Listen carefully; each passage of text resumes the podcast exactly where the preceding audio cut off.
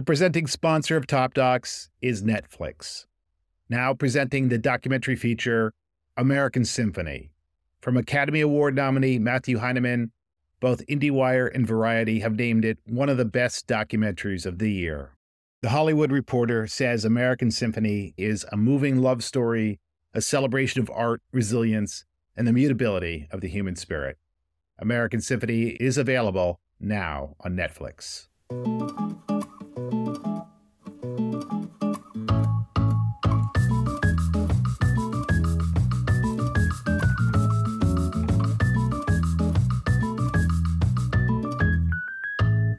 Do you have a brief log line of the film? I don't really, but I can make one up, which is uh, 32 Sounds is a essay about sound built around 32 specific recordings of things. It's all about sound, but it also uses sound to be a movie about time and time passing and ephemerality and the present moment. Hi, I'm Ken Jacobson, and welcome to Top Docs. Today we're talking to Sam Green, the director of 32 Sounds. 32 Sounds had its world premiere at the 2022 Sundance Film Festival, where it was supposed to be a live documentary, but due to the vagaries of the pandemic that year, it ended up being streamed to Sundance audiences watching at home, including myself. The film has since been screened around the world in no fewer than four different versions and has recently been shortlisted for the Oscar for Best Documentary Feature. So, what are these different versions? Well, there's a theatrical version with the 7.1 surround sound mix, a live version complete with headphones for each audience member, featuring live narration by Sam Green and live original music by JD Sampson. There's a theatrical headphone experience, and finally, there's a version designed for a completely immersive at home experience. Director Sam Green received an Academy Award nomination for his 2002 documentary, The Weather Underground. In the years since, Sam basically reinvented himself by creating virtually a new documentary form, the so called live documentary. He discusses this in the pod, so I'm not going to go into it here. But I'll just say I met Sam over 30 years ago when he was making The Weather Underground. And since then, I've been really fortunate to see several of his live documentaries, and they're always a delight for the senses. It makes perfect sense, given his collaborations with such musical luminaries as the Kronos Quartet, Yo La Tengo, and J.D. Sampson, among others, that he would have eventually made a film about sound itself. And now, thankfully, he has. I urge you to seek out any of the versions of 32 Sounds. It's a thoroughly pleasurable and engaging visual and oral experience, not to be missed. As usual, if you like this interview, please follow us and subscribe wherever you listen to podcasts and tell a friend. Also, please follow us on Instagram at TopDocsPod and on Twitter, also at TopDocsPod. And now, my conversation with Sam Green, the director of 32 Sounds. Sam Green, welcome to Top Docs. Thank you, Ken. It's great to be here talking with you. And it's great to talk to you, Sam. We go way back, but we've never had the opportunity to talk about one of your films, oddly. So here we go. Awesome. 32 Sounds is, I would say, different from the other shortlisted documentaries in one very specific way, because I think it was originally designed to be performed as a live documentary. And it also exists in this form that I saw it, which is as a film that people can watch without the live performance aspect. First of all, for folks who are not familiar with the Sam Green canon of live documentary, can you explain what is a live documentary? Yeah, this is a form I sort of stumbled upon, I think 12 years ago. The curse of it is that it's always really hard to get people to understand what it is. But I call it live documentary, and it's sort of all the elements of a film, but it just happens live. A movie plays on the screen. I am on the stage narrating in person, and a musical group is performing the score live. So I made a live documentary about Buckminster Fuller, the great inventor and designer and futurist Buckminster Fuller. I narrate it, and the band Yo La Tengo does the score. The difference between this kind of thing and a regular movie is It's not something you can stream on Netflix or Hulu or rent from the video store. You know, it only happens live when we come to your town and do a performance of this or screening, whatever you want to call it. Like I said, I sort of backed into this form, but I really love it and I've been intrigued by it and I've kept coming back to it because it's all the elements of cinema, but at their highest power in a way, you know, like huge image on the screen, a, a ocean of sound that will really envelop you, all that. And that's in the context of how people watch movies now, sometimes on their phones, sometimes on their laptops while doing Facebook it's a different kind of cinematic experience, one I really liked. So 32 Sounds started off as that. I would narrate it in person, and JD Sampson did the soundtrack live, and everybody in the audience wore headphones. We travel around with 500 sets of headphones. So for a long time, I thought that was the only way the film could exist. And then you turned it into quote unquote a regular film, a non live yeah. version. Yeah. What was that process like? Film Forum in New York got in touch with me, Mike Maggiore, and said, "Oh, we send me a I want to check it out." So I sent him a link. You know, I'd sort of made a version of it that was the recorded voice over the recorded music and the images. I sent it to him and they wanted to show it. So I was kind of like, "Wow, what eh, how do I do this?" Cuz it had been mixed for headphones. There's a lot of spatial stuff in it. We use binaural and ambisonic microphones it doesn't really work through regular speakers. You don't get that spatial quality. I got in touch with Mark Mangini, the sound designer I worked with, who's a big Hollywood sound designer. He did Dune. To his credit, he did Dune, 32 Sounds, then Teenage Mutant Ninja Turtles. I believe you're the only one of those three that made the Oscar documentary shortlist. Well, Dune won an Oscar. There was that, but not in documentary.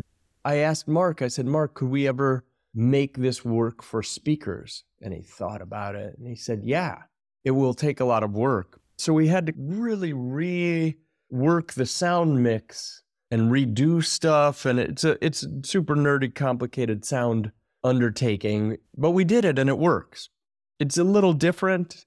You don't quite get the same spatial quality, but a lot of the mix is a lot bigger. So it works best in I never knew this stuff before, but like a 7.1 surround sound environment, it can be really striking. Well, it really does work. And I would also say, even though I've not had a chance to see this as a live documentary, I've seen a number of your other live documentaries in Toronto and Los Angeles. And for anybody who has the chance, I highly, highly recommend you come to one of these performances they're amazing. They're a lot of fun. They're mind expanding. And it, it's a great way for people who are documentary geeks like myself who don't go out that often to live shows to, to do that. Thanks for saying all that, Ken. I, sh- I should pay you uh, royalty. We'll, we'll talk about that later. But now I want to get back to JD. How did yeah. the, the collaboration with JD Sampson come about in relation to this film, and why why did you think you and JD would be a good fit for this project? I made a piece for the Whitney Biennial in 2019, and it was a live cinema piece, a portrait of a guy named Jim Farrat, who's like an old timer, a film critic, a kind of Zelig type of figure. He's been around for a million years. I wanted somebody to do live music for it. And Matt Wolf was the person who curated the film part of the Whitney Biennial. And he suggested JD, who is a friend of his. I was a fan of JD's music, but we'd never met. We met up and I asked if JD would do the, the music for this Jim Farrat piece. She said, sure. We did it and it was super fun. We had a great time. I love JD's music and we worked well together. So after that, I was knew I was starting this thing about sound and I asked if she'd be up for it which is funny because now we're doing Q and A's and this question will come up and JD will be like, five years ago, Sam asked me, you know, and I think if JD knew five years later she'd still be working, I don't know if she would have said yes. Every musician or composer has a sort of emotional palette to their work, and music is one of these funny things. Either it resonates with you or it doesn't. And JD's music really does. They're just melodic elements that really get me. Sometimes JD would make sketches for songs for the movie, and I'd just I'd listen to them over and over again just for pleasure, you know, or even some word that's stronger than pleasure, some kind of like deep appreciation, or I don't know. And also, JD's really smart about sound and a fun person to collaborate with and amuse. So JD's in the movie. You know, I like filming JD. JD's a great performer, great on camera. So I just, it was, I felt super lucky to be working together. Yeah. And I think that, as you say in the film, it can be tricky to figure out how to use music in a film about sound. And I love that, first of all, I love the transparency around that. and, but also, you manage to figure out how to do it. Yeah. So there are moments when JD's music is more center stage, moments when I wouldn't say it's in the background, but it's supportive of other Yeah. elements of the film. And then there are moments when you see JD on camera. That's tricky though, because like in the end credits, for example, in a normal movie, you'd really blast the music and the music would be the main element. And in the end credits of 32 Sounds, there's sounds of crickets in the night, trees and bugs and crickets. And with this, I, I wanted that to to not be secondary, but to also be center stage. So that mix is not typical. The music sort of sits right next to the cricket sounds, and they both do their work independently, and hopefully neither steps on the other, which is a real delicate mixing challenge. Speaking of crickets, I believe, you know, the end credits, the sound of crickets really evolves out of the last scene in the movie, which is one of the scenes with the amazing composer Annea Lockwood, who's a central character, maybe the central Yeah. character in the whole movie. You wrote an essay for a publication called Pioneer Works about Annea and your collaboration, in which you said, I've made many documentary films over the years, and each one has changed me in some way, but none as much as the film I just recently finished called 32 Sounds. What changed you about this film, why, why is it the film that really changed you? Well, that's a great question, Ken. I think making films, for me at least, I never sit down with a list of five possible topics and what could I get funded for, you know, and think about things strategically. My films always come out of a an emotional impulse, a sort of murky, mysterious obsession with something. I'm curious and I'm always looking into things. And most of the time, that just comes and goes. Like the past couple days, I've been really interested in people who have walked all around the world. There's a number of people who have done this over the years, and it's just a real interesting thing to me, you know?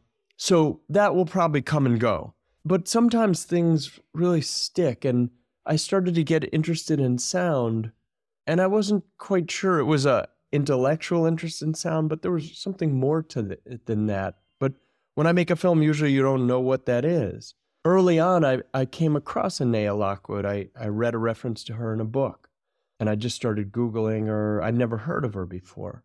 She's from New Zealand. She's a composer. She's in her 80s, real avant garde person. I just started listening to her work online and reading about her, and I just was very taken. I wrote her an email out of the blue. I found her website. I wrote her an email and said, Hi, I'm interested in sound. Could I talk to you sometime? And she said, Sure, call me this afternoon. It was right in the beginning of the pandemic, so everybody was at home. So I called her and we had this great conversation. She's very sunny and delightful, but also really smart about sound. And also, I felt very wise about the world and about using sound in a way to navigate and make sense of the world, to make sense of life and to make sense of grief and loss. And those things really changed me, you know, not in some deliberate way where I said, I'm going to pay more attention to sound, but just there's certain people, I'm sure you've had this experience, or people listening have had this experience where you come across people and spend time with them and talk, and you feel some of what they are has gotten inside of you. That's my experience with the Annea Lockwood. I'm I'm a different person. I think about sound differently. I think about my place in the world differently, and I think about how to navigate the world differently. One of the joys of this film is watching people listen to sounds. And, Yeah. and there's some great shots of Annea just listening and smiling and her mouth agape.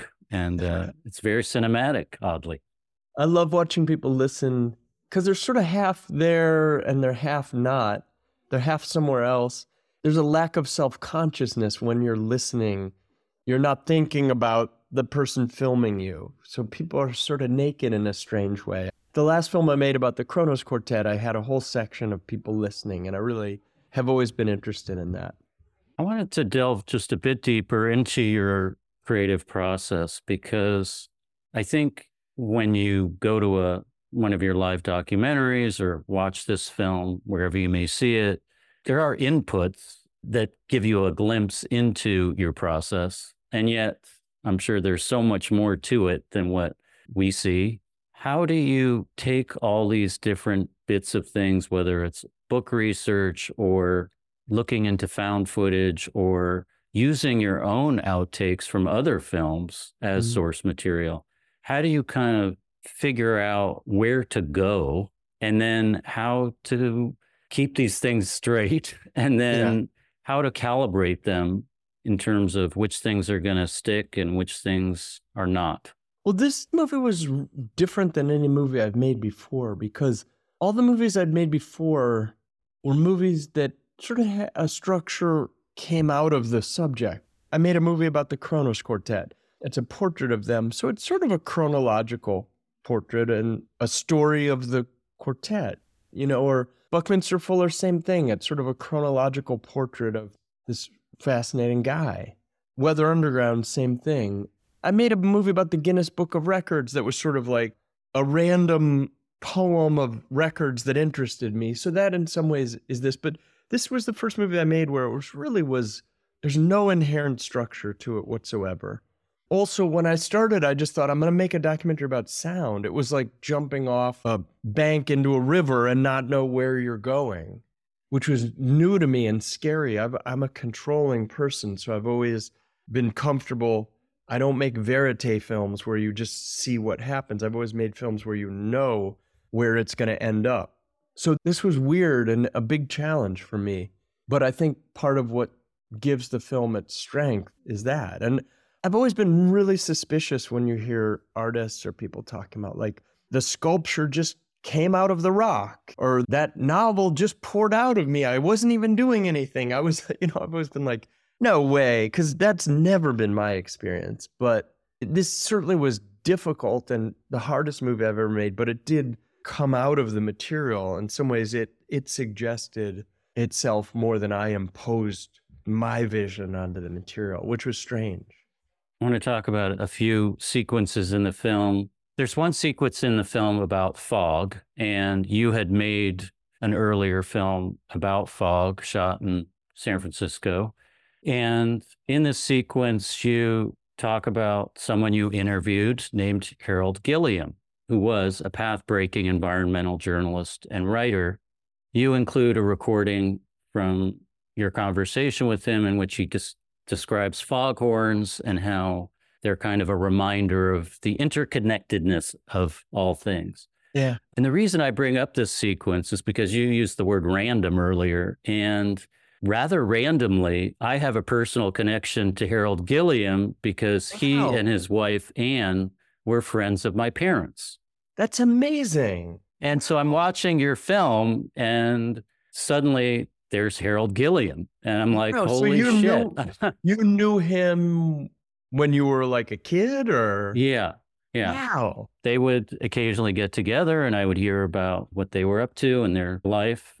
I bring this up because in the film, you have someone else talking about this idea of ghost voices. Can you explain, first of all, what Ghost Voices is? Yeah, it's a guy named Fred Moten who I interviewed. He's a poet and a kind of cultural theorist, really wonderful writer, fascinating guy. And I did a long interview with him, and the part that really stuck out that I put in the film is short monologue he does about how many of his most intense sonic memories or sonic sort of experiences are what he calls ghost voices. People who he has loved who are gone, and he can almost remember their voices, the way they sound. Not quite, but almost. And so you live with these voices that are kind of ghost voices. And the older that you get, the more you have. And that rings true to me. And I think many people. So it's just an interesting concept. I've never heard that or thought that, but once somebody says it, you're like, yes, that is a, a phenomenon. But why did it resonate with you? Well, for me, Harold Gilliam became a ghost voice. And then by seeing him in the film and just having his name evoked, it brought back all these other memories and all these other ghost voices. So, you know, my parents are deceased, so their ghost voices yeah. came back to me. So, you know, I think there's something about your work in total, and certainly this film in particular, in which there is this relationship between randomness and interconnectedness. So for me, that's just a random connection. But I think for someone else watching your film or going to one of the performances, they're going to have a personal connection to some other part of the movie yeah. or some yeah. other fragment. So I think one of the brilliant things about your work is that it does connect on a one to one level with people, but in unique ways. Mm-hmm.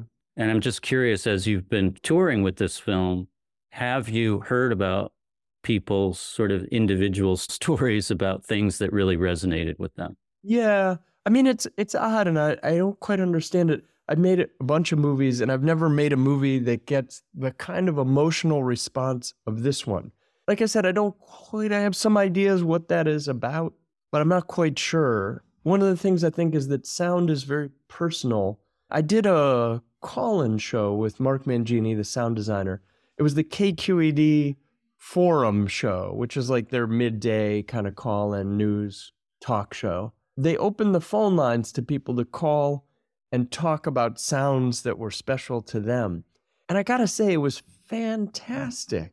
People had the greatest sounds and talked in such funny and poignant ways about them. It was amazing. I was really taken with that because often call in is just people are weird and crazy, but this was just humanity at its best. And it was really that, that sound touches people deeply, evokes memories in a powerful way. And so everybody has their own internal sonic landscape, and all of that is very deep. I also think one other thing somebody said to me, Wow, it's a COVID movie, 32 Sounds. And at first I was like, Ugh, no way. But the truth is, it was made entirely during COVID. And I think there is a lot of that experience in the film. And the truth is, we all went through this incredibly traumatic, often like painful for many people, very deep, dark, scary experience.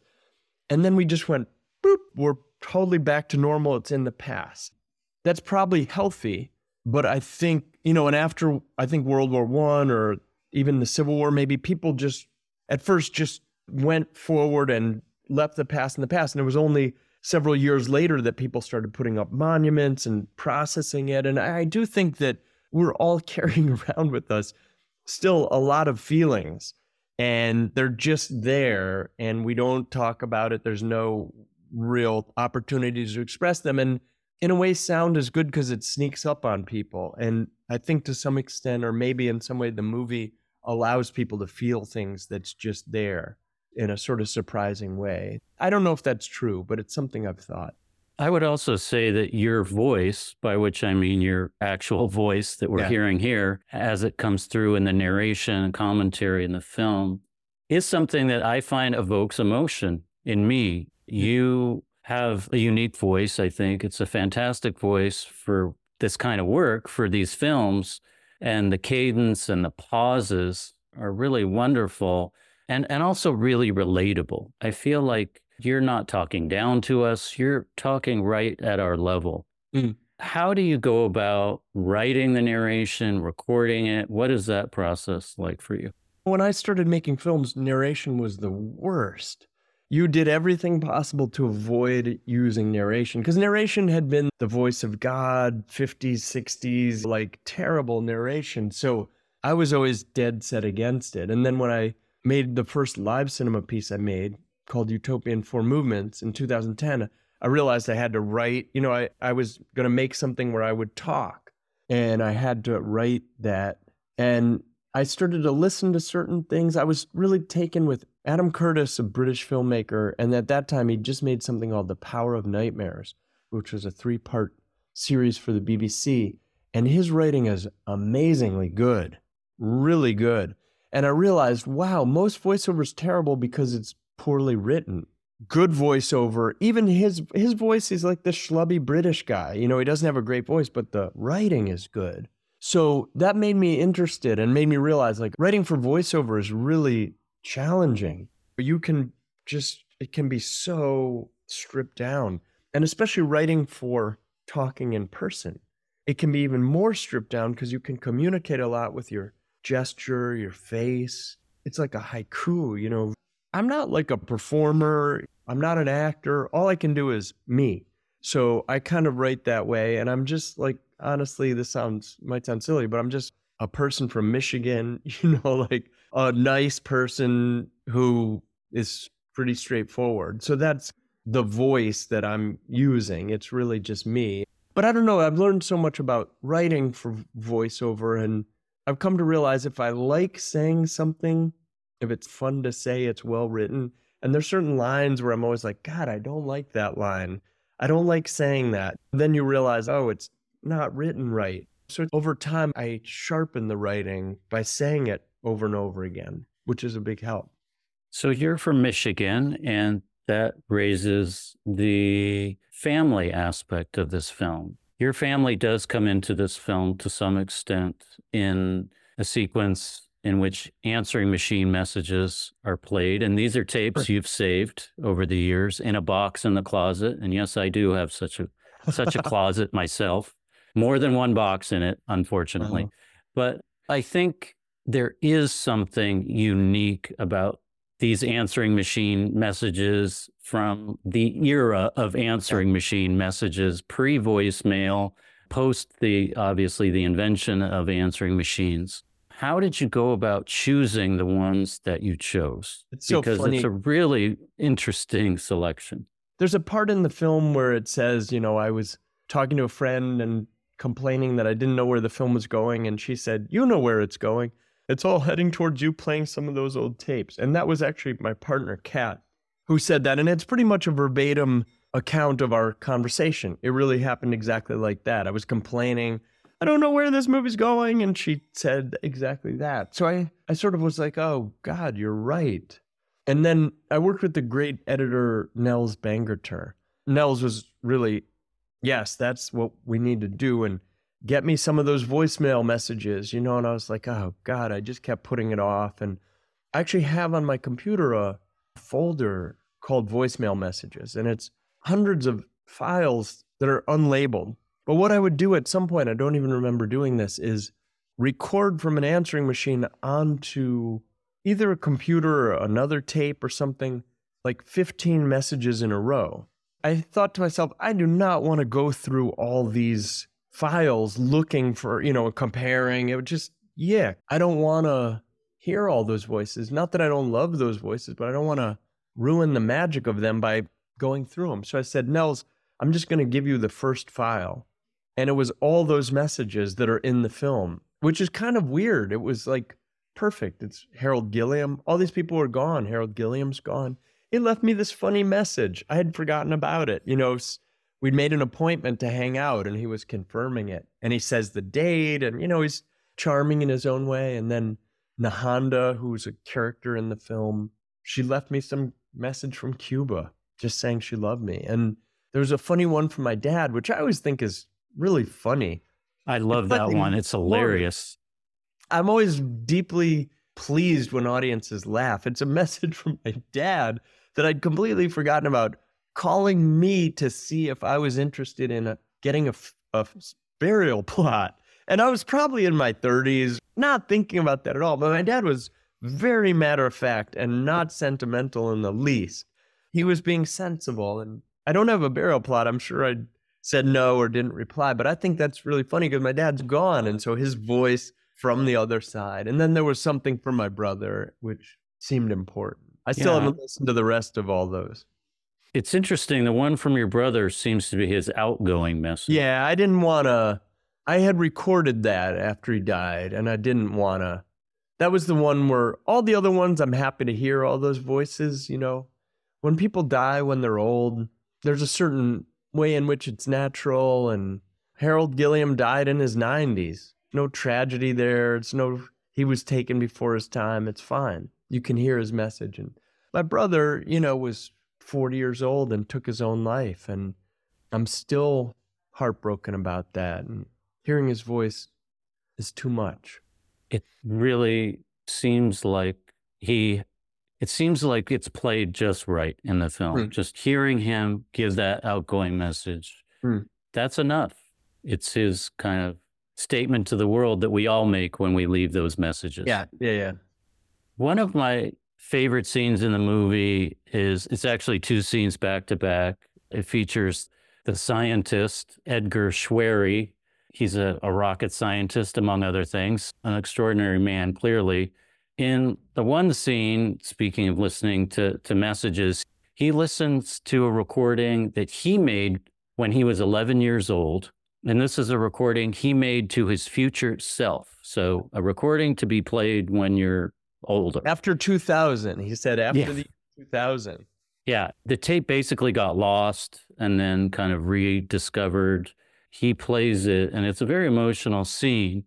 And then the next scene is him playing with, is it his son? Yeah, his son. His Yeah. son in the backyard. And there's something about those two scenes back to back. And I can't quite put my finger on it, but the, the two scenes really resonate incredibly well. And I guess the obvious thing is in the previous scene, we're hearing him as a boy, and then in the next scene, he's playing with his son. So it's sort of the cycle repeating itself, and his own son is essentially a stand in for him as a young boy. Not to be reductive, but it, it's just magical. But you had mentioned earlier, you know, you don't do really verite is not your typical mode of working. But it got me thinking when I saw that scene in the backyard did you plan to shoot that? Was it a happy accident? Tell us how that came about. It's funny because one of the things I love about documentaries, you film things and you don't know how they'll, it's often surprising how they come together, you know, when you use them. So I filmed an interview with Edgar. I filmed him talking about a lot of things. I filmed him listening to the tape, all in his study. I actually thought it was a terrible interview. I was really despondent about it. And then I wanted to film, you know, he has that dummy head microphone. It's a binaural microphone. So I wanted to film something in his yard that would be spatial, you know, and so I was trying to figure out, I couldn't just ask him to run around. So I, I knew his son was there. I said, Could we get your son out here and just chase him around or something that would make noise, that would move around? So he did it, but I didn't ever think of it as with any kind of emotional charge, you know, like, oh, this can work with the tape of himself, that it can be this sort of cycle of life thing. That's just kind of a happy accident. You put two things together and realize, oh, they talk to each other in this way I'd never anticipated. Scientists, science, and invention play a big role, I think, in pretty much all your films or most of them. In this film, you're alluding to Newtonian physics, quantum physics. You're someone whose films, whose art really does seem driven by a strong sense of curiosity about the world and the people in it. Can you talk about how science, scientists, inventors inspire your work? Yeah, it's funny because there's so much dry and boring science stuff out there. I hate to say it. It's funny because 32 Sounds got nominated for, I think, the Critics' Choice Award, like Best Science Documentary. And I was kind of like, what? I don't make science documentaries, which I feel like I don't. But if you think about science documentary in an expansive sense, that's wonderful. That's amazing. There's so much potential to that form. For me, at least, getting over my preconceptions about what a science documentary can be and is, and all the negative connotations about that is great because then you're like, oh, this is about inquiry, about trying to understand our experience of the world. I'm on board. I'm all for that. So I'm kind of excited in a way. And the movie I'm making about trees is probably much more within, clearly within that realm, a science documentary. And so I'm sort of less skittish about that term and that kind of filmmaking, but still, I feel like all my movies and my interest in movies is about emotional things, emotional impulses. That's really what guides me.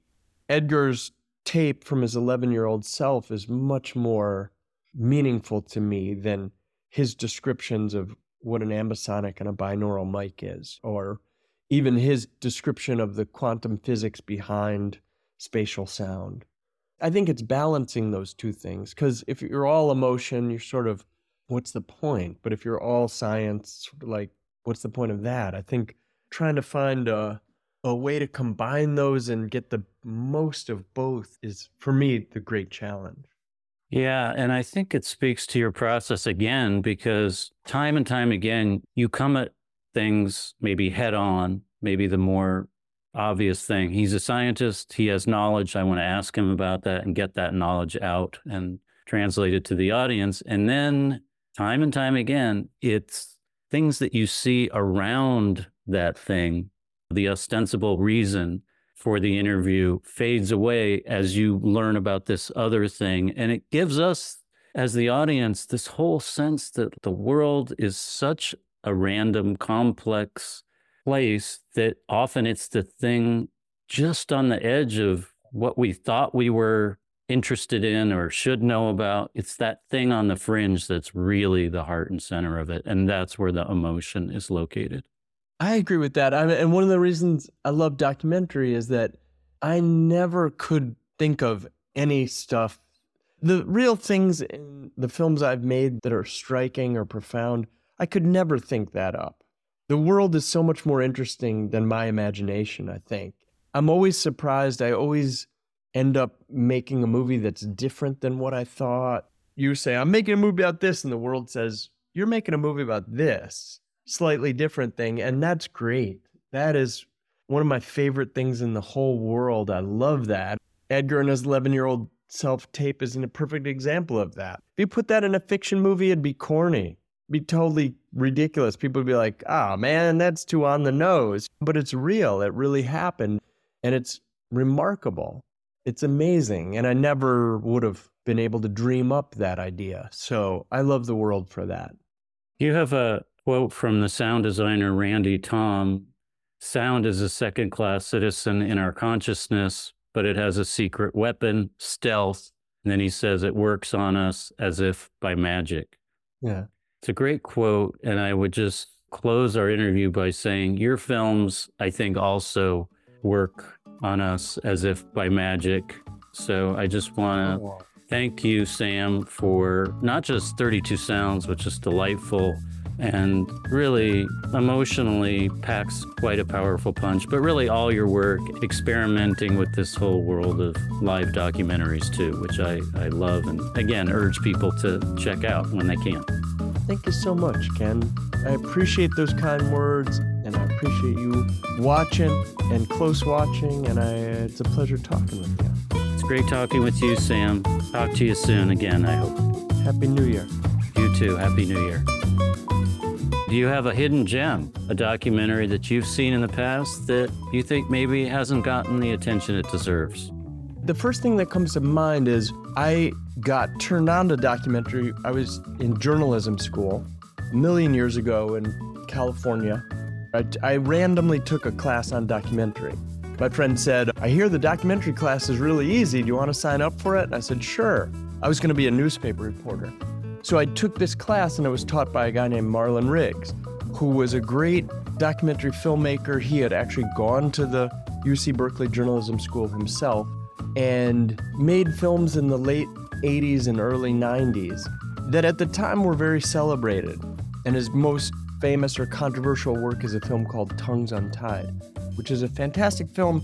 And it's not under recognized in a way because many people know it and it certainly was celebrated in its time.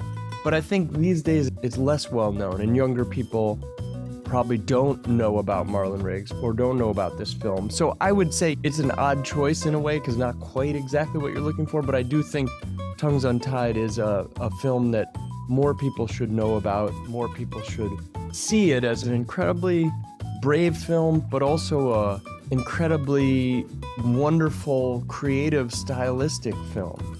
It was a film like no other, and it sort of created a mold for many films that came after. So, Tongues Untied. Top Docs is a production of Woolly Media. This episode was produced by Ken Jacobson and Mike Merrill, and edited by Mike.